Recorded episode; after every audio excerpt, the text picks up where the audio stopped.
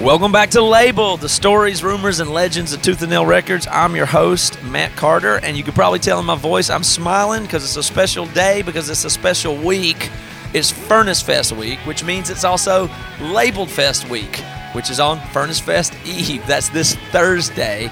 Um, and you can see five bands who've been featured on the Labeled podcast play one super intense show together in real life. So it's kind of a dream scenario with its own Uh, little story to it. I had Chad Johnson on this podcast a while back just to talk about uh, Furnace Fest, and have been doing a lot of episodes leading up to that, and I started chatting with him about how maybe we could do something cool to add more meaning to the fest, and how could we be involved, the Label, you know, community.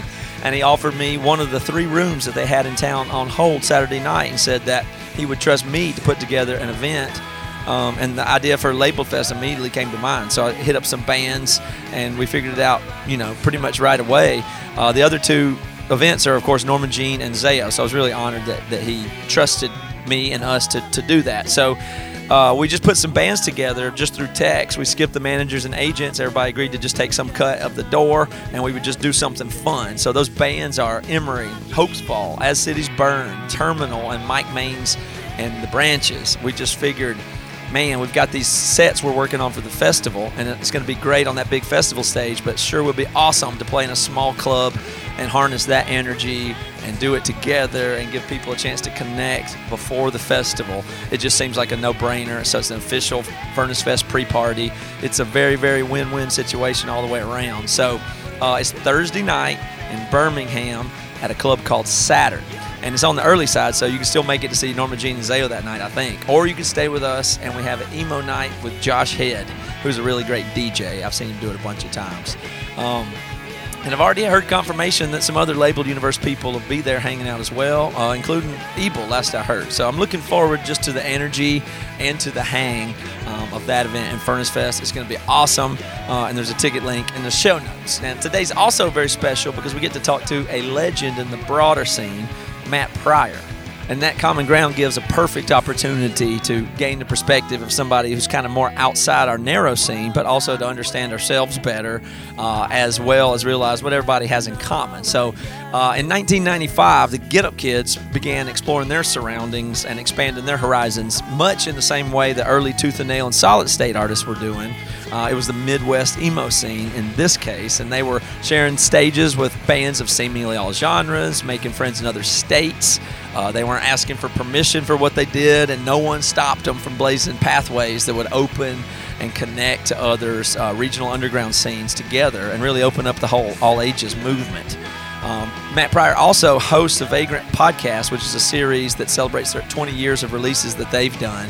Um, and he's doing a great job with that, and I'm just stoked that there's somebody doing that for another label the way we do for this, uh, because there's just there's tons of good information, stories to tell, and conversations to have, and more to there's plenty to do. And so the fact that other people are out there doing anything similar um, is great. And Pryor's always been an innovative guy, and I just you know I always pay attention to what he does, and I'm not surprised to see him doing cool stuff, and, and won't be surprised in the future. But it really gives a cool opportunity for to take a look at the Christian part of the all-ages scene through the eyes of a personality who's similar to many people we would have on this show, but yet from an outsider's perspective. So yeah, hope you enjoy this conversation with Matt Pryor.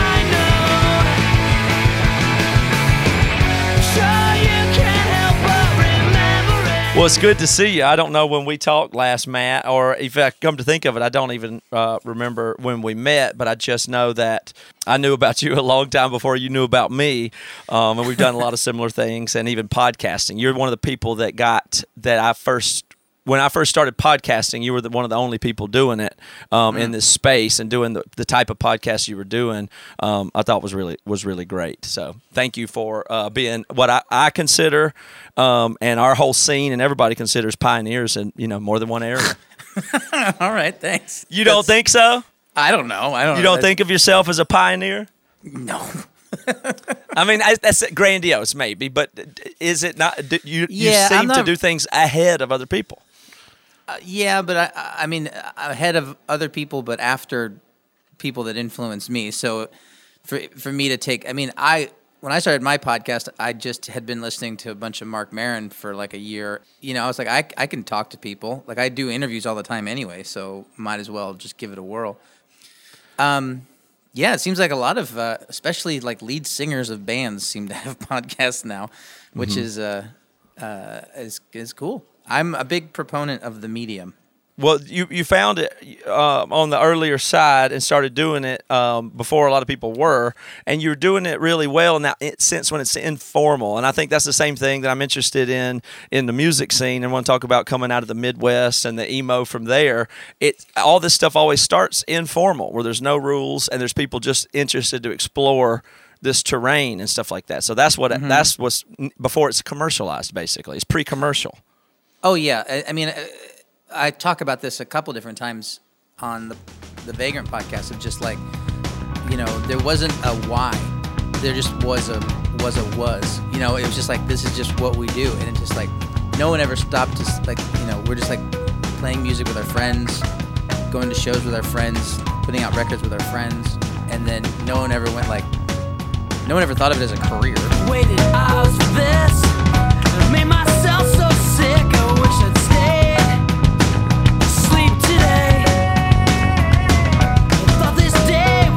Never thought like, can we do this? You know, should we do this? Should we not? And you just, you just did it. And we were young and dumb enough to think that we could, and then we just kept at it.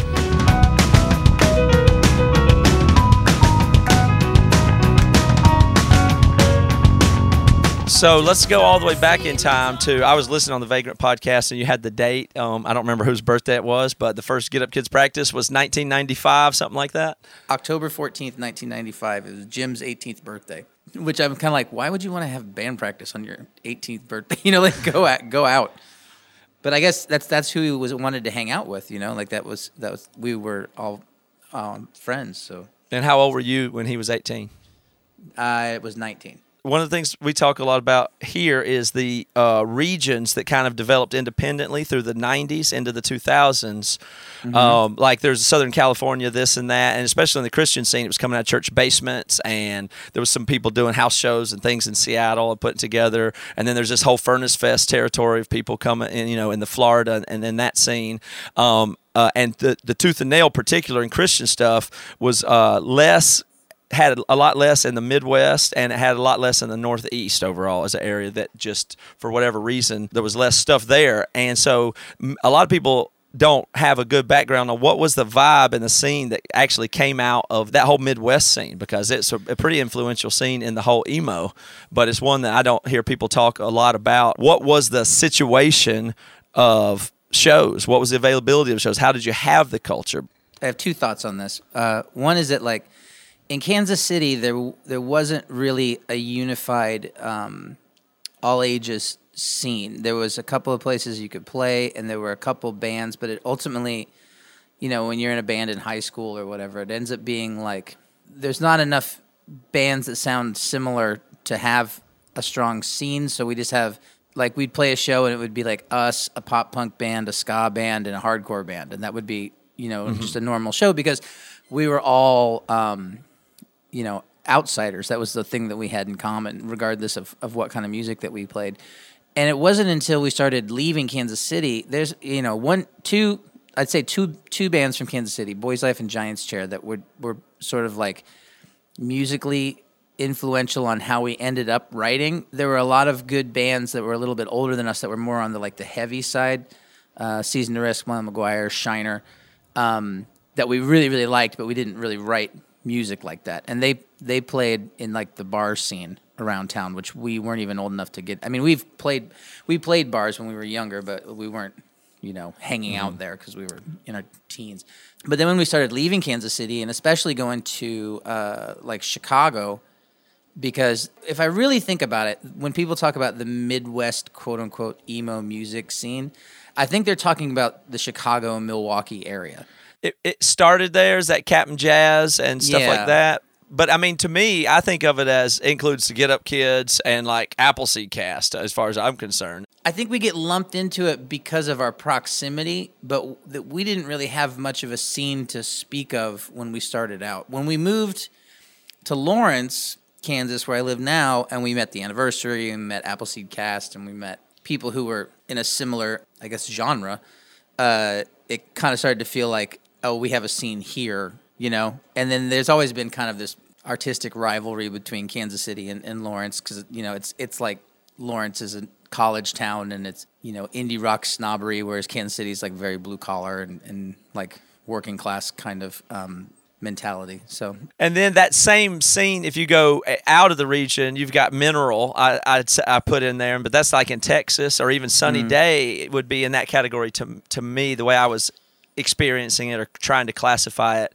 my, myself at, in around, you know, the late nineties or so. That's what I would have thought. Yeah. And they were in Washington, but, you know. Um, yeah, I mean, Sunny Day was a big influence on us. And then, you know, when we got Mineral's first seven-inch, we we just wore that thing out. And then we went on tour with them, and we're just like, oh, these, we're just going to stay at Jeremy's house every time we're in Austin. Wow. You know, like, I wanted to get him a plaque that said this house sleeps twelve dudes, because we actually had twelve guys on the floor, and it was like it was like Tetris. It was pretty cool.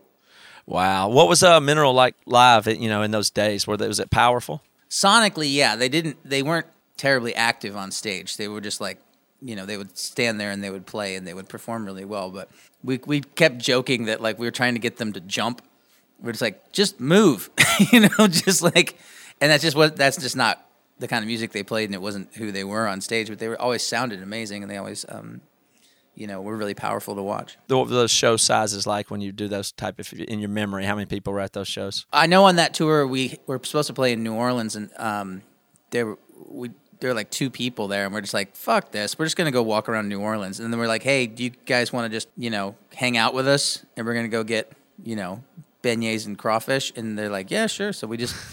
walked around the quarter, and that was probably more fun for even the kids that were going to the show than it would have been if we had played an awkward show to two people. Yeah, yeah, for sure.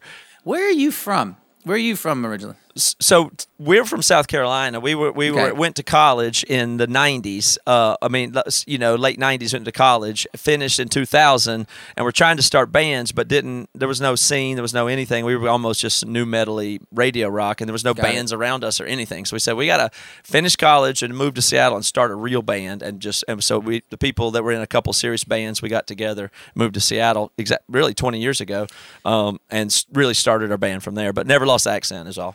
Yeah, how often in Seattle do people ask you about your accent? Well, every it's every day. I mean, I yeah. explain I explain that story I just did to you every single day of my life. And when I go to Whole Foods, it just I have to say the same thing.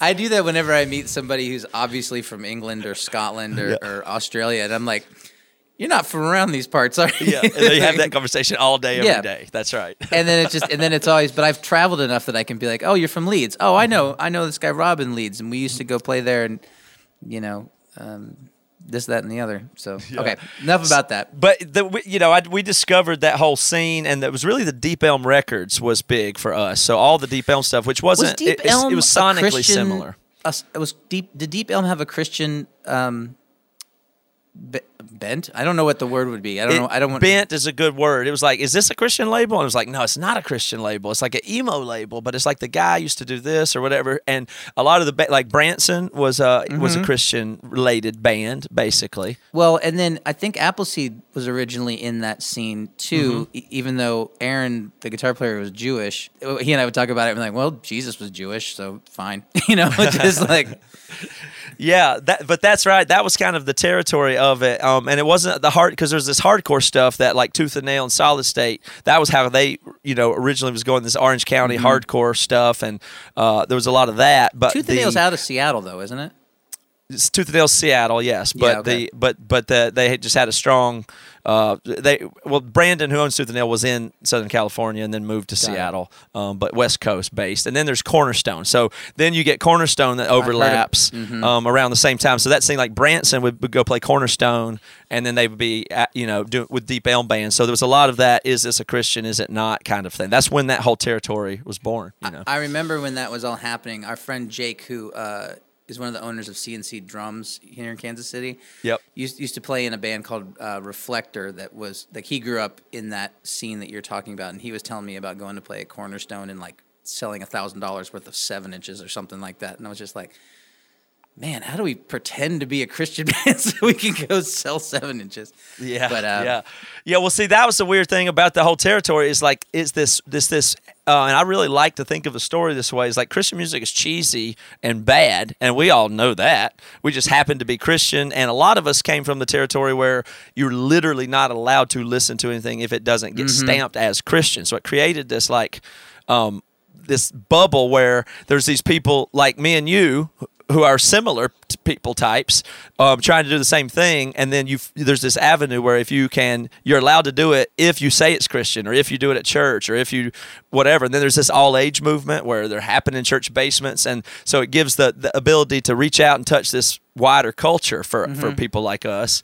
And then some of the people that started to do that started to really actually be not trying to make cheesy music, but the music's really great. It's Roadside yeah. Monument or Branson or Appleseed Cast or something well, like fuck. that. I mean, even and Sunny, so, Day, you know, Sunny Day, you know, has a has Christian, you know, underpinnings sometimes. You know, it's just like uh, there's nothing inherently wrong or there's nothing inherently cheesy about being either a Christian band or a band who has Christians in it.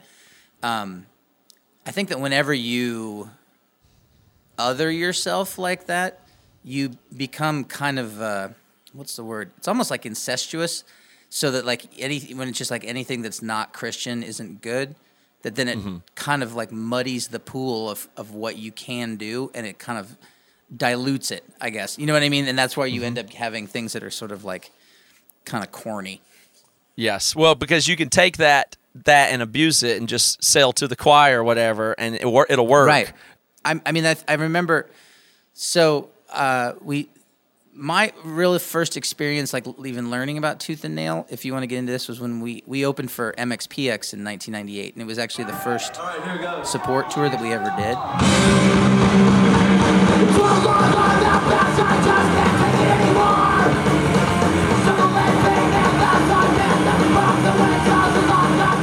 And they had just left Tooth and Nail, and they signed to, I don't remember what, they, signed, they had just signed to a major. And they didn't come out and say this, but it did seem to be like they were trying to make this transition into uh, being more than just a Christian pop punk band. Like, not denying that, but not like, because there's kind of a ceiling on it as far as you can take it, like career-wise. Is is my, tell me if you think that I'm wrong there, but like, that's always been my interpretation of it. And they were trying to be more like kind of mainstream. And I just remember thinking that would must be a tough a tough balance to, to maintain, because you don't want to alienate the people who came up with you and who mm. still support you.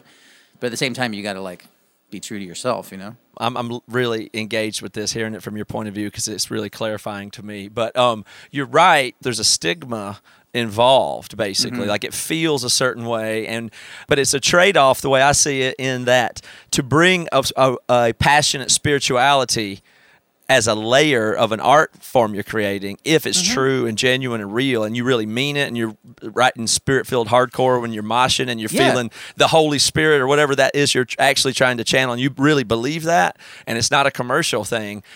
And the fans can access that too. It's like e- even more of that ecstatic experience that, you know, that, that they have at Burning Man or wherever, where it really helps people bond together and empowers the art in a way if it's real and true. So it gives an advantage, but yet there's a stigma because it's lumped in with the, it can be abused obviously as well, mm-hmm. and it can be commercialized and every. So you've put this other ingredient in um, that that can either help you bridge a gap or take it to another level. Or that ingredient has a lot of rules to it. A lot of like limiting rules. I imagine it's probably hard to be free with your creativity within those parameters to a certain degree. Like, I don't have that particular baggage because uh, even though I went to, you know, Catholic school for twelve years, but I, I don't roll like that. But I, I imagine if you're always kind of worried about what your community is going to judge you for, that it would be very limiting.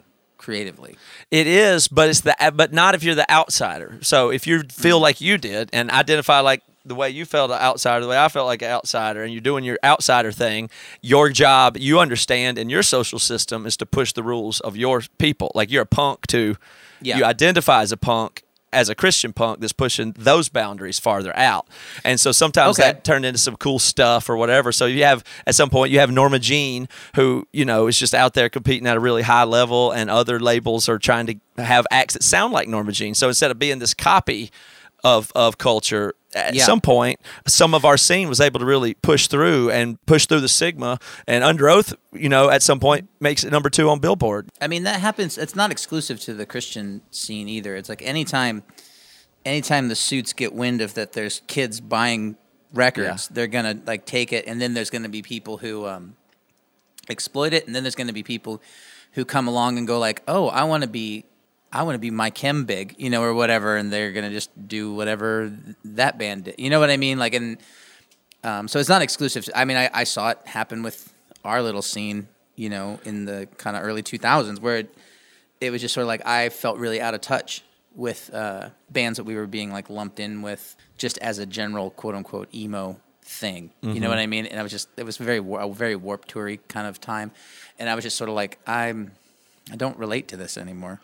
What was the um, selloutness to you then? Like, you know, if for us to be to cater to commercial Christianity feels felt yucky or gross. What was the equivalent as the as it became your scene came commercialized? I kind of lost touch around the whole like ironed hair, guy liner, that kind of like alternative press Warped Tour sort of early two thousands sort of scene. And I don't, I didn't think there was anything wrong with it. I was just sort of like, this is for people younger than me. You know, yeah, that was, was when like, you could feel it change yeah, into yeah. yeah. And also there was just there were a lot more people sniffing around because there was blood in the water and there was money to be made, and so there was. Mm, I really have a hard time with record industry people, um, which is why I really enjoyed working with Vagrant and now working with Polyvinyl, because it's just like they're just people who like music, and but mm-hmm. you can tell sometimes when you meet someone who's in the music industry because they just think it's a job, or they are looking for money, or so, to somehow attach themselves to someone else's celebrity.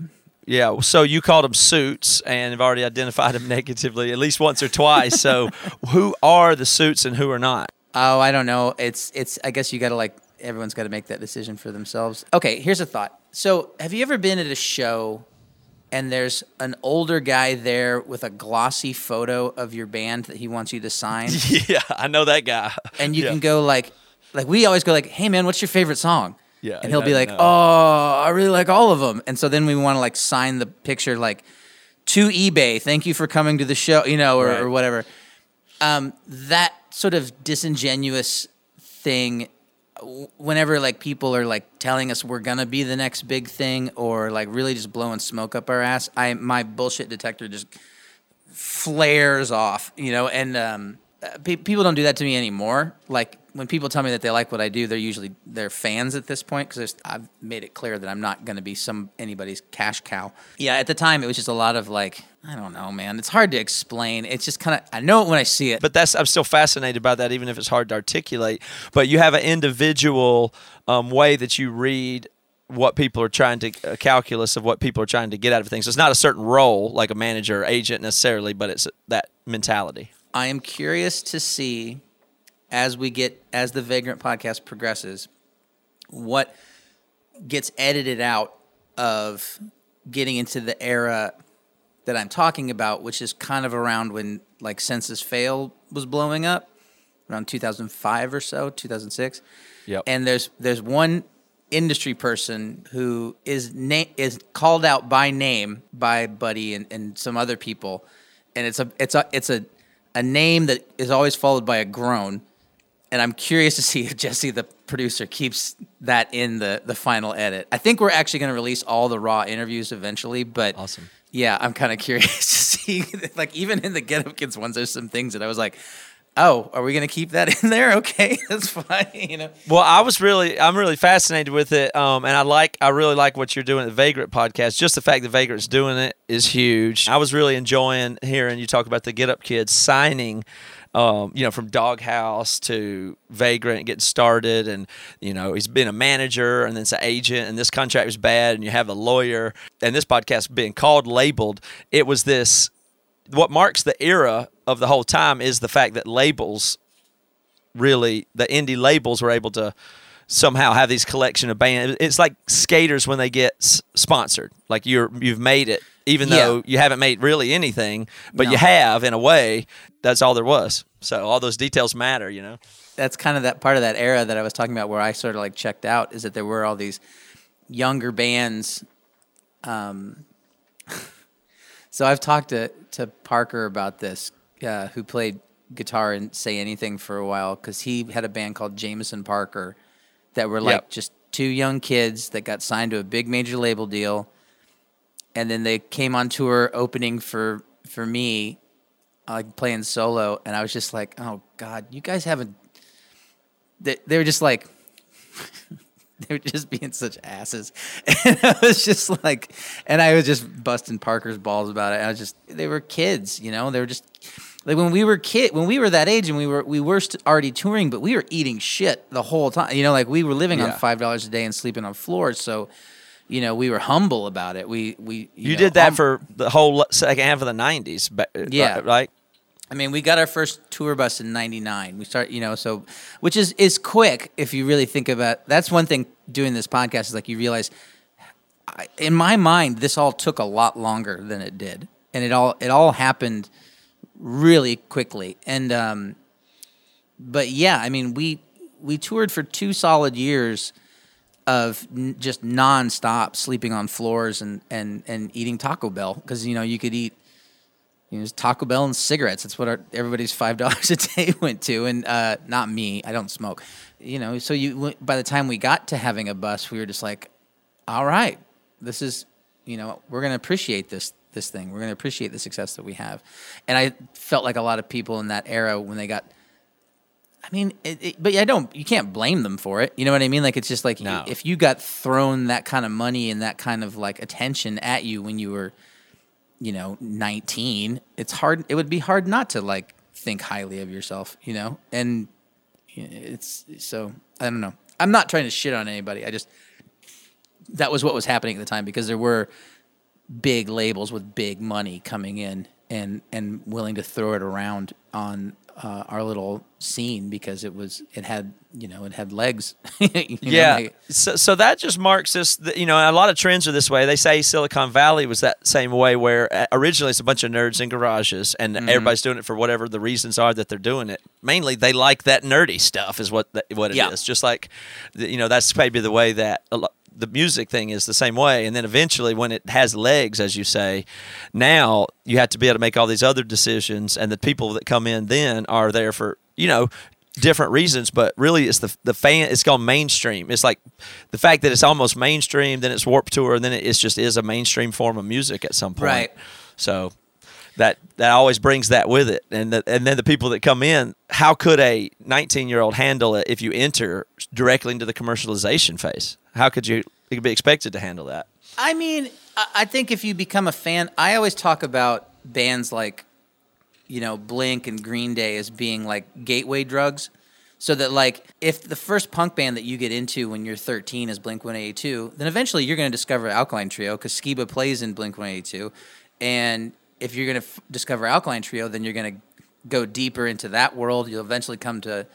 to my band, you'll, you'll, you know, and so I see it as a, as a net positive. And I, I think that I have that perspective because I have kids, and I've learned about bands from my, my kids, and just kind of going like, okay, yeah, the, this is a necessary part of the uh, ecosystem, because like I come to punk rock via hair metal, you know, like I was like a, Guns N' Roses, Motley Crue, Poison kid in, you know, grade school. And then my subscription to Rip Magazine leads me to Metallica. Metallica covering the Misfits leads me to the Misfits. And then eventually I get to Fugazi and my whole world changed, you know? And, mm-hmm.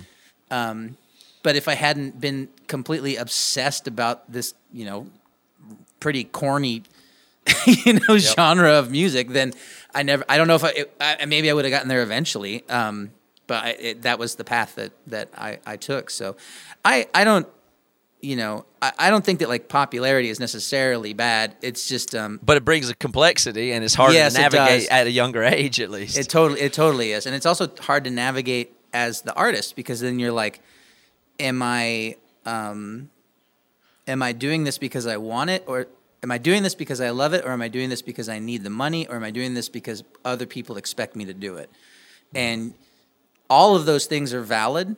Um, there's nothing wrong with wanting to make a living, you know, doing your art, uh, but you do have to find that balance of like what what do you think is appro- you know, we can't all be Ian Mackay, you know, and we can't, you know, if you got Fugazi on one end and, and Blink on the other, like, you know, it's just like, okay, somewhere in between is everybody else, and we got to, like, you know, f- I, figure out what it is. I like those boundaries. That, that, that I think that's a good spectrum. You could probably make one of those internet quizzes and have it like there four quadrants go. Like that and say what kind, where, Which, where are you from? What what punk ethic are you? Right.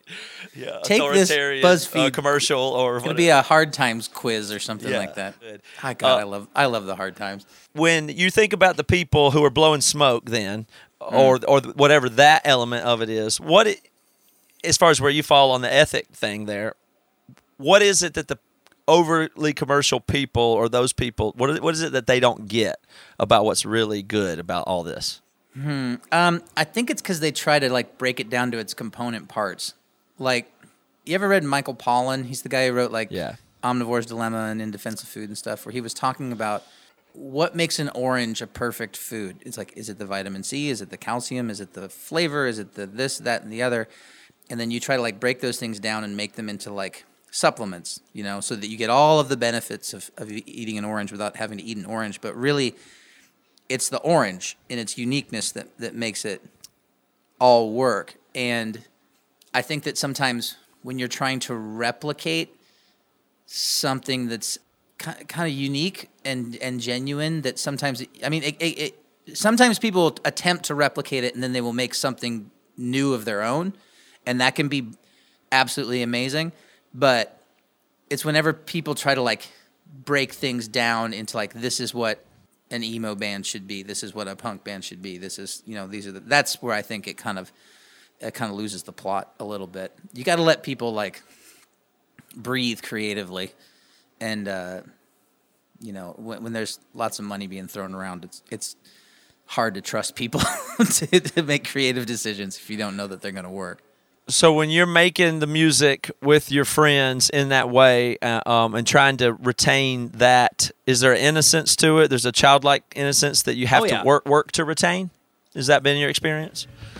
Um, I think only work to retain in the sense of, like, at least for me and what I try to foster in, I think my bandmates feel this too, some to a lesser degree than others, is to, like, really not take it too seriously and to recognize that, like, this is a ridiculous thing.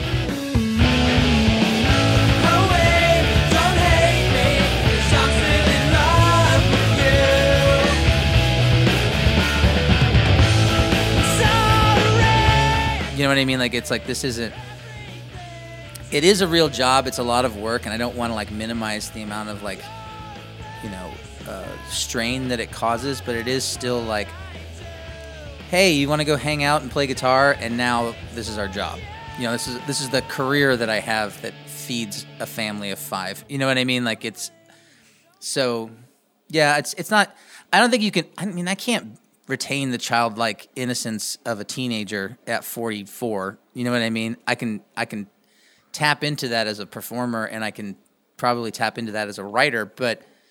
You know, it would be disingenuous for me to, like, try and pretend I was a teenager, and it would just be a bad look, you know? Oh, yeah, like... yeah, of course on the outside, but, I mean, I really recognize, um, I mean, you, you've been a career musician, and you, you say that you're able to tap into it when you perform or write. That's mm-hmm. a really wise way to look at, at it without saying you have to be the whole immature person. You don't have to be immature, but there's something that you're able to... To, to retain well, it, and it gives you that ability. Because, well, I mean, am I right though? You you've been doing creator stuff for your whole living and career at, at, at every point, right?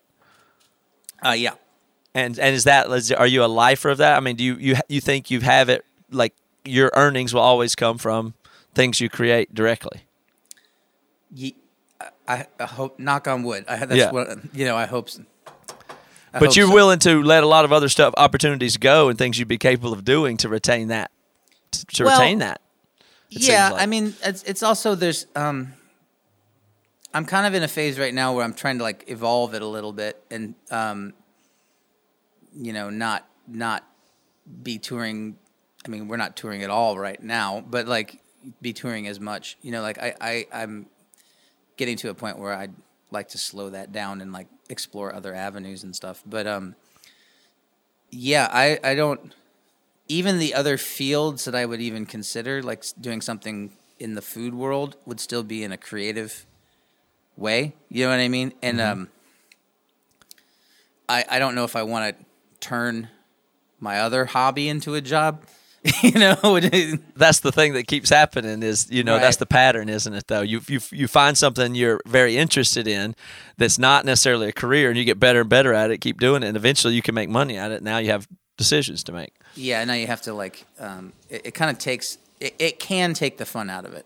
You know? Yes. Yes, that's what I'm saying. To. There's something to fight for or battle for, because the stuff you choose, it doesn't seem like you are making commercially led decisions um, overall, and you keep doing interesting and innovative new things, like it, whether it be podcasting. What I've seen you do when the pandemic happened, you were you were doing streams immediately on there, mm-hmm. going Facebook Live, and you do children's music and side projects, and I mean, you've been doing. Tell me about the uh, you know the willingness to do children's type of music. How was that? Do you still do that? When uh, when my kids were little, uh, and I quit the band, I wanted to. I'd been writing these like silly little songs for my kids just around the house, and my daughter was actually like coming up with some funny little things uh, too. And so I basically was just like, okay, if I put a an album of children's music out next as the first thing I do post Get Up Kids, no one will be like, well, this isn't as good as the Get Up Kids. It'll be like a completely different, different, you know, genre, if anybody even listens to it. Great big poo. Great big poo. It actually went really well, to the point that it kind of freaked me out, where like Nickelodeon called me and asked if I had any ideas for a T V show, and our second record got written up as one of like then like top ten lists for for children's music. And I learned that there's this whole, it's kind of similar to learning about like the Christian punk scene, where I was just like, I had no idea this existed in like nineteen ninety-eight, and then learning about that there's a whole children's music like ecosystem, and a lot of the people in it don't have kids, which is weird. Um, oh, weird. What do you mean? Yeah, like it's people just people are just like, like that style, or they're people who didn't make it as a traditional musician, you know, like a rock band or whatever, and found success writing songs about bugs and shit. I see. Um, and they, and it was kind of, sh- it was kind of shitty and territorial. Like it was sort of like, and I was just like, I don't, I don't like this at all. Um, one of the biggest on-stage temper tantrums I've ever seen was on the Kids-a-Palooza stage at Lollapalooza, and it was this woman in a tie-dyed, like painter's suit, or like a, you know those like jumpsuits the Beastie Boys wear in the Intergalactic video? There's like full body, like mechanic mm-hmm. jumpsuits, but it was all tie-dyed. And she had this big goofy wig on, and she was screaming at the monitor guy, just like screaming like, and I was just like, what in the hell is going on here? Like I've never treated, I've had some really rude house sound people in the yeah. past, and I've never talked to any of them that way, you know, like, oh, please, can I get a little more, just a little more vocal, please, just a little bit, like, thank yeah. you. Um, so yeah, that scene was, that scene was strange. So I, I kind of, I actually wrote and started recording a third Terrible Twos album. That's what the band was called, but I never finished it. And, uh, you know, now that my kids are older, it doesn't seem as, as pressing, you know, like they're, they're not terribly interested in it. So. But that's still another thing where you were thinking about it, thinking about the music, using your skills, making songs for your kids, and then you just continue that path of the thing you're focused on until it, you know, you get very good at it. So, I'm. Ha- I mean, I'm, I think both those Terrible Twos records are good. I think the songs that I have kind of half started for a third one are good too. It's just, um, I don't know. Maybe that's something I'll investigate in the in the future. So you did the uh, your first podcast that you would do back then. It was something to what was the name of it? It was called Nothing to Write Home About. Nothing to Write Home About, which is a great name. And the podcast, I love when you just hang out with James and just not have, you know, just shoot the shit with James. I thought that was just great. Um, and then now you're doing the Vagrant Podcast. Mm-hmm. And so, how? Tell me about the origin of that, you know, that project. Well, um, Andrew Ellis, who's our our has been. Our and my booking agent for twenty-three years, um, got hired on to run the sort of media campaign for the promotion of this Vagrant Records twenty-fifth anniversary reissue series they were doing, of like reissuing vinyl and, and all that kind of stuff. And he had the idea of doing a podcast about it. And I had, I was uniquely right for the job in that I'm a, at the center of a lot of some of the story. And so I'm an insider looking out, and I have podcasting experience. So it just seemed like the right fit. And from the first episode that we recorded, it was just kind of like, uh, I just was just talking to people, like talking to people. Like, it wasn't like someone doing an interview. You know what I mean? Yeah. And it, it is technically an interview, but it's really almost just like me reminiscing about things with my friends. It gets a little more interviewy probably in the later years when I'm talking to people that aren't really my contemporaries, but we'll we'll see. I don't remember those being being weird, but I don't like, you know, I, I don't know as, I didn't come up with the Black Rebel Motorcycle Club, so I don't really know much about their experience. Yeah. But um, when you're talking about like, you know, Dashboard, or I just did the narration for the Alkaline Trio episode last night, and I was just like, this is, I'm really grateful that I know these people. You know what I mean? Like, I'm really, I really just like them as people. It's cool to me to to be able to like be a part of like documenting this. You know? Yeah, that's that's the feeling I have. Is and, and it hit me pretty late in life. I've never been a, a guy that takes pictures or writes journals or any, uh, you know, I'm not a reminiscent, reflective person. Or I haven't been, but it kind of hit me at this later point, like all at once, the utility in, you know, capturing and curating stories and telling stuff and, you know, and making sense out of it, because it almost just seems now like the information, when I go back to look at it, it all seems useful. Like, the, I just thought mm-hmm. it was this and that, but like the patterns that emerge and how the teams work together and how do you navigate this and what is what's the principle behind that? I wonder why this pe- people are successful and why this wasn't. Like, all that now seems like strategically important info to me somehow. Plus, it just... um you know, I don't think we ever saw it coming where the, you you never thought you'd have twenty-year tours or whatever that was. No. Like, that didn't make sense. It couldn't have made sense at the time, no. But it does make sense now. Like, it, I didn't of have any plans past thirty years old. You know what I mean? Like, it was just like, I didn't even know if I even got to that point in my head. You know, it's just yeah. like, and then it, it, in the in the moment, you're just in the moment. You know what I mean? And then you kind of look back on it now and you're just like, wow, that was a really unique experience that we had.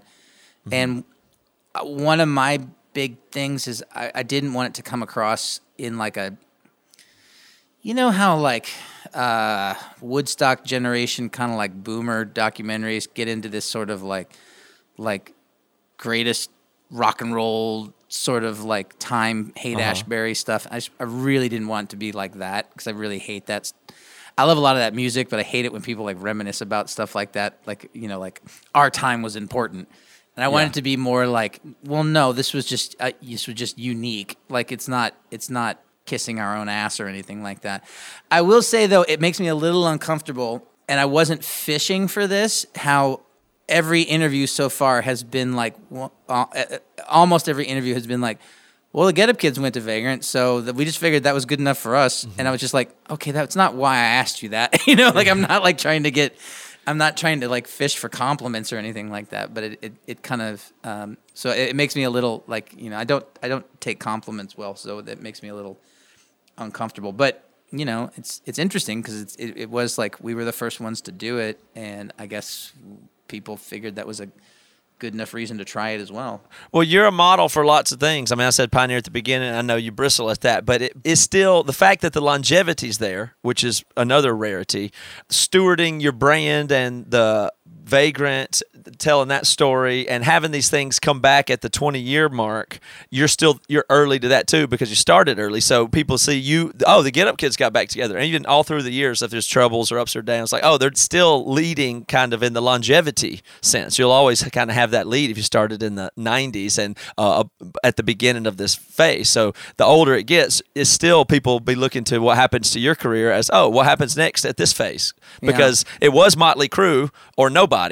until people like us could just do it because we did it and nobody could yeah. stop us. And so it is the first generation of independent bands having things like longevity. Nobody thought you'd make more than three records, but maybe you make ten or twenty. Who knows what's yeah. going to happen? Nobody knows. Or anymore. You try other things. You you know, you try other other canvases or other other mediums or, or something like that. Um, yeah. I mean, it's it's it's an interesting it's just an interesting place to be. to be like reflective on, on all that stuff. And when you mentioned that podcast and doing it uh, with Dashboard, Chris Caraba there, that, uh, I, I mean, I don't know if you are aware of that or if it's covered in that podcast. Uh, we once covered it on this podcast because uh, the, like a very early episode we did for Label that's not even out anymore because it didn't make that great of an episode. And Chris Caraba did not like it, um, the episode that I made. I, I found out. Um, but... uh, but he came from Tooth and Nail. He was, you know, from Further, and that right. and had they had to do record deal. Like there's drama there, like record deal drama of him getting out of his Tooth and Nail contract to get it to, to go to Vagrant and all that. It was part of that story. Uh, he he does. He and I have never really talked about his involvement in that in that scene. Um, I don't know if it's something he's not comfortable talking about, and maybe that's why he didn't like the episode. Well, because he, he well, I'm just saying he kind of made that crossover in that way because he his big early stuff was Cornerstone. Churches, even Dashboard playing at Cornerstone is like, that's how, you know, that was all in this scene and under Tooth mm-hmm. and Nail. And, and then he was able to do Dashboard, get out of Tooth and Nails, get labeled by Vagrant there all of a sudden, and then go, you know, super big. So that was part, I mean, well, that's, his, it's good that that happened the way it did. His trajectory was going to happen regardless of yeah. what label it was on. But I mean, he was it, able to shed the Christian stigma just at the right time. He was able to do that. I guess so. It didn't hold him back. No, it he didn't. It didn't keep him from. Um, I mean, it didn't put any cap on his success at all. No, yeah. I don't know. Like I don't. So, I don't know. And I told you this in that last email that I don't know a ton about this scene, kind of by design, because like I don't have a great relate. I was t- thinking about this with the M X P X thing, which is like, okay, we're going on tour with a Christian pop punk band, and I'm like. Well, I don't have a very good relationship with either of those demographics because, like, I went to Catholicville for twelve years and that went poorly. And then I left a pop punk band to start a quote unquote fucking emo band that was met with some distaste locally in a small group of friends. I'm making it sound bigger than it was. What year was that? Eh, ninety-five when we started, ninety-six. With M X P, like with M X P X, the tour. Oh, ninety-eight. That was in nineteen ninety-eight. That was our very first support tour. It was us, Homegrown, and M X P X, and yeah, they were wow. they were very they were very cool guys. They were very nice. Maybe not cool. They were nice.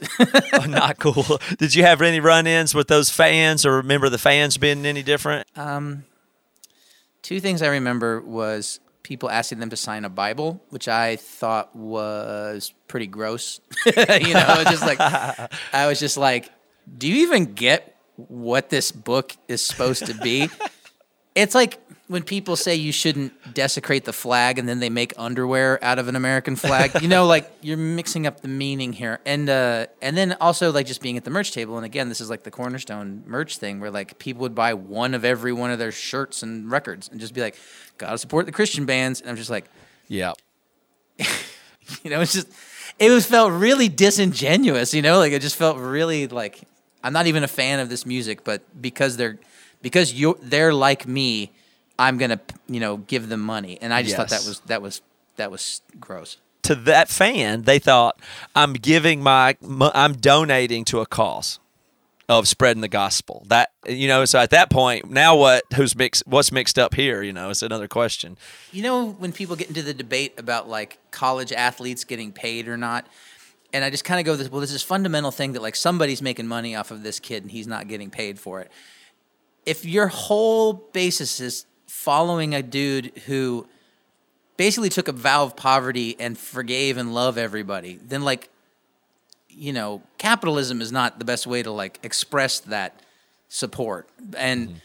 I mean, yes, there's – I'm I'm, I'm not trying to sound like, you know – I, I don't I don't know anything. You do whatever's right for you, but like, I just I think it's it's it's misinterpretation of of of honestly even the the Jesus that I was raised to know about in you know Catholic school, which like it wasn't really judgmental. You know, it was more like take care of the poor. You know, and that was that was a big part of our our um, parish. So yeah.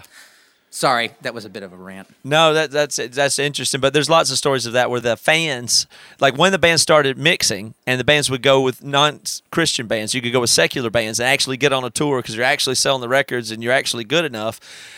When you did, your fans would treat the secular bands terribly, and you'd be so embarrassed about it because you get to go play with eighteen oh, really? Visions, and then people are trying to, like, you know, are telling them they're going to hell, or like won't buy them or won't watch them and wait till the Christian band plays. Like all that, all those dynamics were real, and then you couldn't get on tours huh. because of it. And and then they'd say, well, you can come on our tour, but you can't preach from stage. We're like, we're not trying to. We just got songs to play. Can we please, you know? We could sell tickets here. Can we come on this tour? And they're like, well, the agent doesn't want, you know, you know, preaching or whatever, you know. Uh, you have a totally different experience than me. Like, I, I didn't know any anything about that kind of stuff. Like, my, literally my only experience, like, I guess I have two experiences. One is the M X P X thing, which was just like, if people were judgmental of our hedonism, you know, then it's like. Yeah, exactly. Then it's like uh, we were too young and dumb to, like, notice or care. And also we were just like, yo, yeah, you think this is cool? Watch this shit. And then we'd go play. You know, like, it just, like, uh, like, I'm good friends with the guys in Thrice. And, you know, Dustin and I would, would have these long conversations into the night. And I, I just, it's like, I, I don't have a lot of experience with, like, you know, the, the kind of judgmentalness on, I have my own baggage with Christianity. You know what I mean? From my upbringing. But I always... But at the same time, I know that my grandma, before she died, went to Mass every single day, and it helped her. And so, and I loved my grandma. And so I won't inherently say that I think that religion or Christianity specifically is bad, because if it works for you and you're not hurting anybody, then I think it's a positive thing. It's the judgment and the, you know... if you don't believe what I believe, then you're going to go to hell thing that I get a little like, all right, you know, yeah. just like next, you know, it's yeah. just like, I'm not going to even engage. There's yeah. a, there's a, a, one of my wife's aunts is like that. And she's a bit, she kind of drives me nuts. But. Yeah. Well, that, you know, that was kind of what the territory was like um, in some ways, but it, it, it worked out. There was enough b- good bands and open-minded people on, on different sides. I would have seen you as hedonistic in some way, probably is a good word. Oh, for especially it. If you hung out with us. We, we, yeah.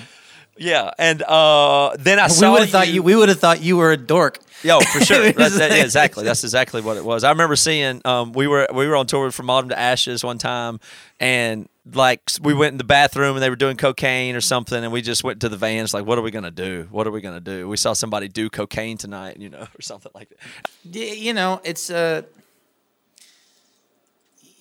I mean, if you're raised in a in a sterile environment like a like a church, then you're you're you're walking into, you know, taverns and places of ill repute, you know, and you can't just expect everybody there to be, you know, walking the same line that, that you are and that you grew up in. And so that's, that's just, you know, it's just, I mean, it's like that way with other things in life, but I, I can imagine that if all you really know is like a really sheltered, like Christian sort of scene that, uh, yeah, you wouldn't have liked us. Well, I, but I was a fan. Like, I remember when I saw you guys, it would have been two thousand on the tour with Ozma and Weezer, the Out Loud tour. Do you yeah. remember that? two thousand one. It was like two thousand one. two thousand one. Yeah.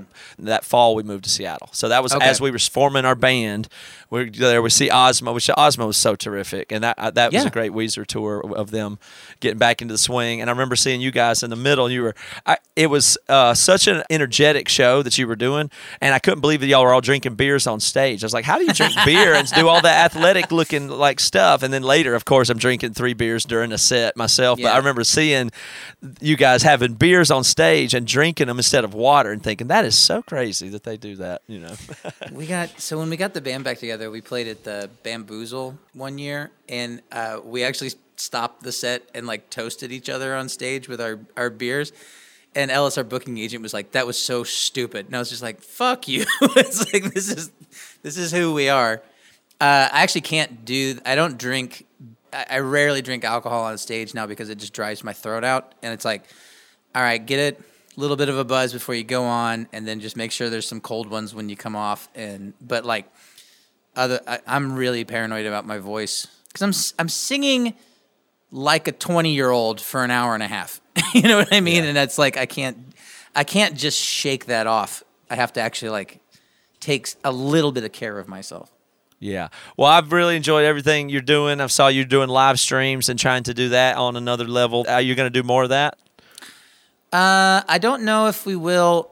Maybe once it gets cold out again, because like we're playing actual shows now, and then uh, the live streams, we definitely like established like a a, a level of of cinematography. I guess I don't know mm-hmm. if that's the right word or not. But now we're just like, well, we can't go back to. I think we might do a live stream for the show we're playing next weekend, but it might only be for our Patreon patrons, and it'll be more of like a traditional like.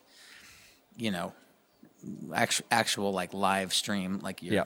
like a bootleg at a show. But there'll be new frontiers to come in that and V R and whoever knows what else. But a, an established brand with a longevity performer that knows how to innovate and try new things. You know, I'll, I'll be expecting to see you in the emerging I, mediums as they unfold from here. Personally, I I, I would like to explore that. Like we're, the band itself is kind of a, a bit of a dinosaur in that mm-hmm. we move relatively slow and we kind of go. Collect as a band, we kind of go kicking and stre- kicking and screaming into the into the new frontier. It's just you know um, we just have done it this one way for so like even social media stuff. Like we just hired a social media person, which we'd put off for a long time because we didn't want to pay for it. But it's like we suck at this, you know. Like we're we're too old to like be you know any good at social media. Yeah, I got I got a couple of things that I'm I'm working on that are kind of outside the traditional. Uh, uh, one of which is I'm trying to develop another another podcast. I'm trying to figure out what exactly it is that I want to do because I know the vagrant the vagrant one's finite. You know, there's only so many uh, episodes. I think there's ten or twelve. I don't remember. It's kind of weird to do a podcast that you don't get to edit. You know, like it just sort of like it's out of your hands. But I, I trust Jesse a lot. He, the producer, he's really great.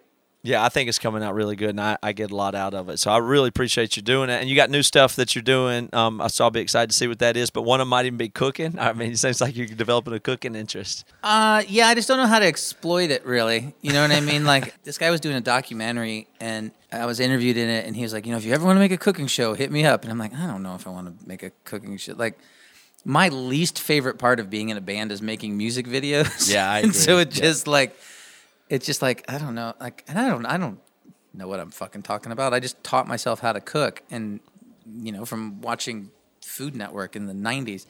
But um, I don't know. It's an avenue that I being doing something in food is an avenue I'd be interested in exploring. I just don't. I definitely don't want to like you know turn that into my full time job.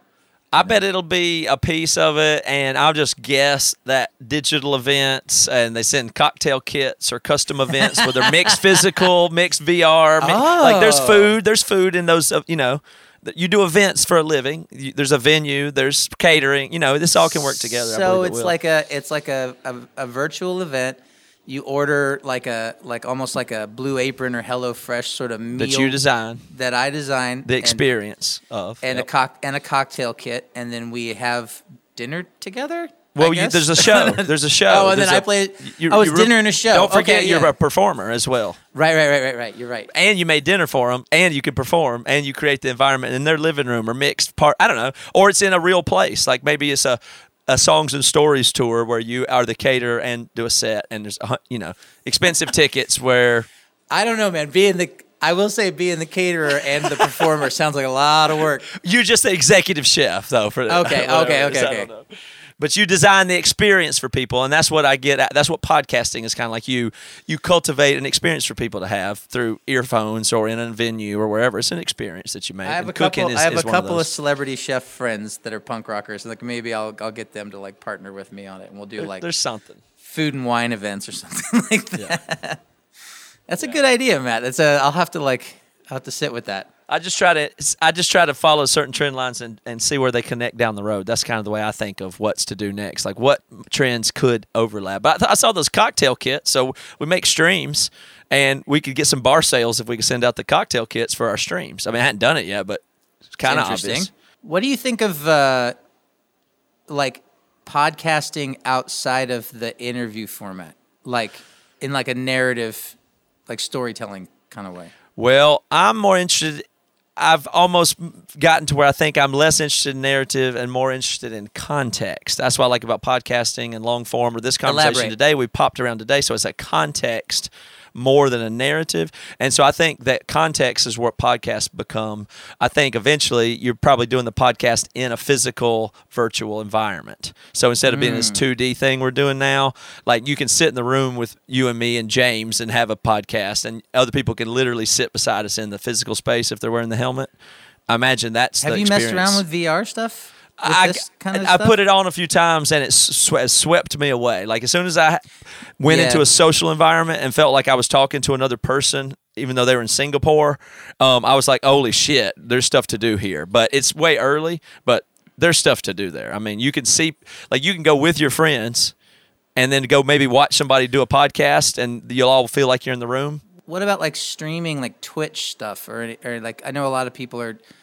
Rob, the singer at Kofax, who he's now like one of the heads of merchandising at, at Warner Brothers, and every time I would see him, he'd be like, you know what you need to do, what the kids are doing is just start playing video games, and then Basically. like bands are getting big because they're streaming their Twitch channels or whatever, and I'm just like, that doesn't sound like something, I'm not even into video games at all, like that doesn't sound like... But video games are headed your way is the point, so you'll be less and less discussed as video games, but they're going to be environments that come our direction. Like the video game is a context, it's an environment. You can do a, a concert in a uh, a video game like Fortnite or whatever. So it's just the so platform? It's the like place. It's the, yeah, Minecraft venue, or whatever. There are places you know? now. There are digital environments, which means you can do events inside of them and bands can play and you can hang out. If I do a gig in Minecraft, am I blocked out? Like am I turned I, into like I don't a know. Minecraft character? I mean, I'm not saying it's there yet, but it's just that's what they do my they're beard? Gonna merge in that way. Like it would be like just squares, like gray square, black square, gray square, black square. It'll look similar to uh, gravel. Yeah, it'd be gravel bricks from Minecraft, and they make your beard out of. Yeah, this is fascinating. I didn't, I hadn't thought about it in that context. That's that's really interesting. Just maybe you wear one of those suits with the beads on it and play, and you show up in real time in the in a just video like a game mocap, avatar. A mocap I don't know. Suit, whatever. I don't know. That's crazy. That's really I crazy. I, I mean, all these things are interesting to me. Like, I'd, I mean, I like talking to you about this. I would love to talk about it further, but like just all of these new, you know, I don't, even during the pandemic, and I, I know this isn't, I mean, even if, even as they're now talking about like COVID being like endemic, where it's just sort of like, it's just going to be part of our lives from now on, like the flu is. There's definitely still, like I was kind of like, I don't know if live music's going to really be the same after this. And it it is. It has been. You know, and it's like we played our first shows back last weekend and everybody was just, you know, hungry for it. Things were different, but but I'm always really fascinated to like kind of explore the space of new ways to work outside of that traditional, you know, go on tour. Mm-hmm. Play in a club with a bunch of dicks drawn on the dressing room wall. Yeah. You know, like that, that I don't dislike that, but it doesn't like excite me the way it did twenty years ago. You know what I yeah. mean? Like There'll be new environments to create and to make use of. And like, that'll be, well, I guess what the territory is. So, you know, we'll see it unfold. We'll see a lot of changes from here, I imagine, but it's probably going to, I don't know. I'm not sure what'll happen, but uh, you know, it would be an interesting, a, a further talk between you and I, maybe in a different Uh, podcast or something like that. I would be really curious to like talk to you about your like Christian upbringing and like how you interpreted certain bands versus how I interpreted them, like in like learning about them. Mm-hmm. Like, does that make sense? I think so. Because we we have a similar upbringing from different perspectives. Yes. And so it's like take a band like Mineral, where who I just know as these like four drunks from Austin, but there's a religious. You know, I think there's Chris. Chris's lyrics have some religious undertones to them, don't they? They do to me. Yeah, I, that's how I take them. I mean, whatever, you know. But I never thought of them that way. You know what I mean? Like I never. To me, that's like the most Christian feel in a way because it's like desperate, weak. Like, like you know, when you think of Jesus, it's like he's Christian the low, just, weak, but it's, yet it's all powerful when it really is so powerful, but it's powerful in exposing w- the weakness or the turn the other cheekness of it. Like it's that that weakness and power thing. But isn't that just a human thing? Why did you think that was specifically a Christian thing? Jesus is the best of that, and that that, that feel, that's what I'm saying. That's just how we identify. You know, that's just what you no, think. No, I know. That's why it's fascinating to me because it's just like, because I think again, we're coming to the same conclusion from different, you know, different lenses. Because, like, yeah, that's that's mm-hmm. the thing about Minerals. It is very vulnerable and then gets really powerful. Yeah. And um, it seems like he has to be singing about what I'm thinking, like what's, you know, whatever that is. But but you you know you just yeah. You're but all... like just because because your your mind is like from this like this area of like everything. I assume I'm I'm putting words in your mouth, but like that everything is somehow based around your faith. Yes, right. Like that's every, right. Because every... it's a monoculture. Right, like in right, the South, right, right. Like it's it's it's a and you're playing music at church, and yeah, that's your first way to play it. It's like Little League baseball; you can play at church, you can get play with people. It's like, you know, it's a farm team, you know. We had good music at church, but it was all like hymns. I think maybe that's one of the reasons that I never really connected with like the, the Christian punk scene at all, because I was just like, I don't, I don't see what you see in this, and like people, and I've used religious imagery in my own lyrics, and people.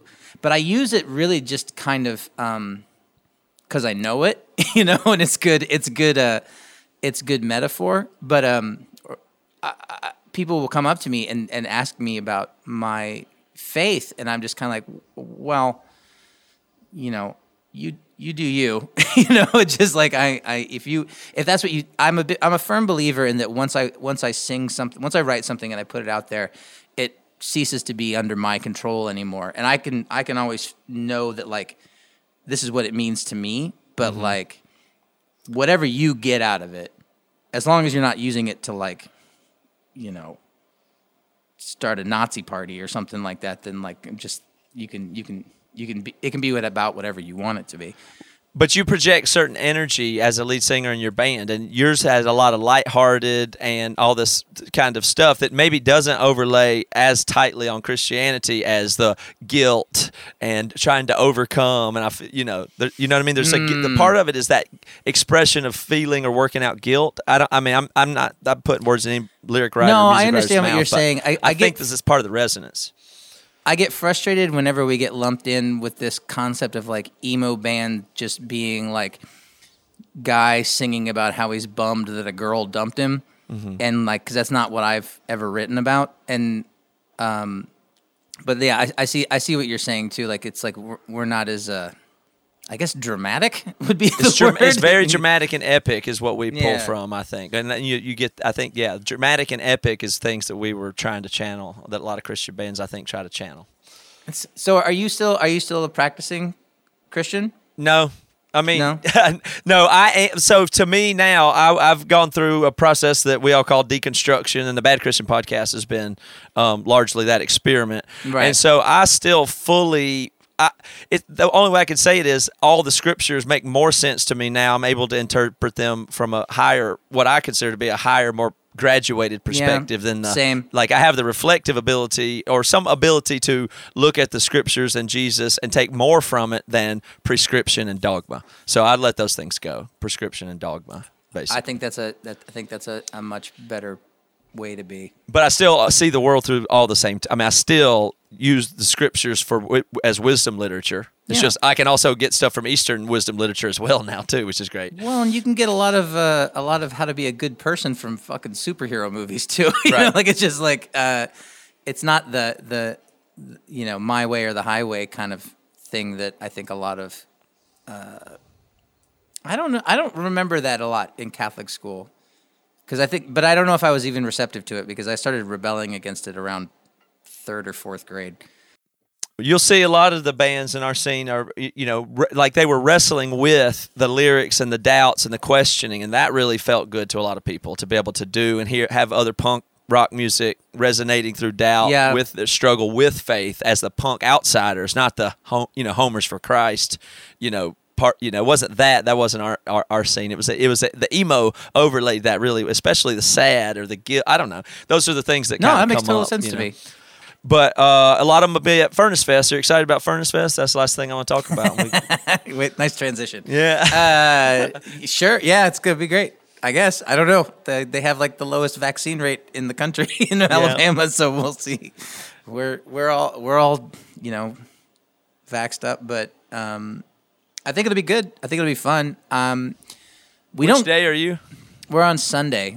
When are you playing? Uh, Friday. I think okay. I'll be. I might be gone Sunday. I might see you. I don't know what time I'm leaving. Well, I'll buy you a beer if we see you on Sunday. Yeah, that sounds great. You getting in on Sunday or you getting in Saturday though?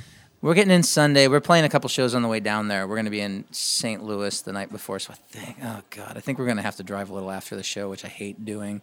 Mm-hmm. After after the Saint Louis show, and then I kind of think we're going to bounce as soon as we can because it's like a thirteen hour drive home from Birmingham back to Lawrence. So.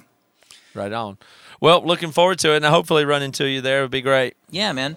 We can go get some Alabama white barbecue, whatever the hell that is. I love the white sauce. It's the best. I've never had it. I'm a, I'm good. From K C, man. I'm a, a bit of a barbecue purist, but well, I'm willing to try anything once. Yeah, I like their sauce. Again, everybody can check out the Vagrant Podcast, but thank you for spending time um, with me today. It's really great to just try to get yeah, some of this perspective of, of what we do and the, from the other point of view there. I I would love to explore it further if you ever wanted to, so... Um, This was this was really fun for me. I, I was appreciate looking, I was actually looking forward to this uh, more than most things that I have to do on Zoom. Well, if we're both in the same mindset of trying to analyze and understand and learn and use that to go forward yeah. or uh, archive it, share along the way, you know, my dream is that there's some new scene to build of some type.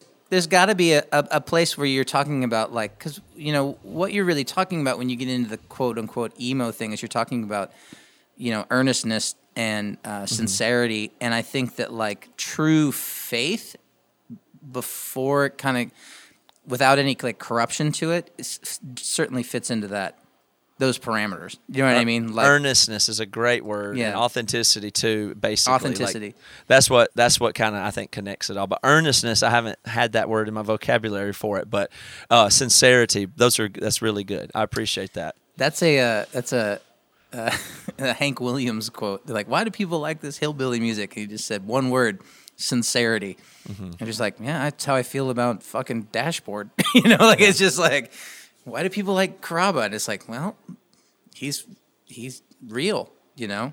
He's He really is. So yeah, that's and great. You can, you can hear all about it on this episode five of the Vagrant, Vagrant Podcast. Well, I appreciate the, the time very much today, man. I've enjoyed it. Cheers, man. Thank you for doing this.